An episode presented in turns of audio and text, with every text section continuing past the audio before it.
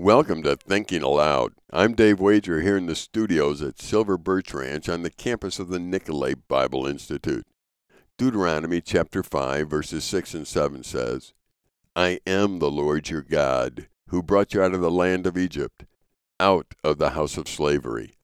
You shall have no other gods before me. When God speaks, no one else can validate what he said. God communicates with authority because he is the authority. Those of us who are not the authority should be wise and listen to the one who is the authority. The Ten Commandments were given to us because we struggle in those areas. If one of my small children is afraid of a stove, I do not make a rule for them to stay away from it, for they're not inclined towards that activity.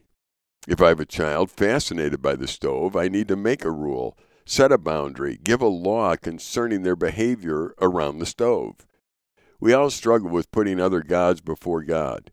We all tend to replace the true and living God with ones that we create and understand, and that are more tolerant of us rather than patient.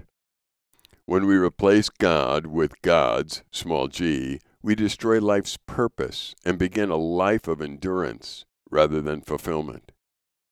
God wants us to live in the context of the way that we were created. We were created to love Him and listen to Him and abide in Him. And when we do that, wonderful things can happen in life.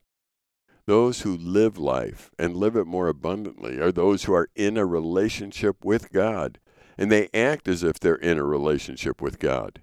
There can be those who see the Ten Commandments as ten rules that they need to keep, and God is trying to make sure that we listen to him or get punished. And that's not really the purpose of them.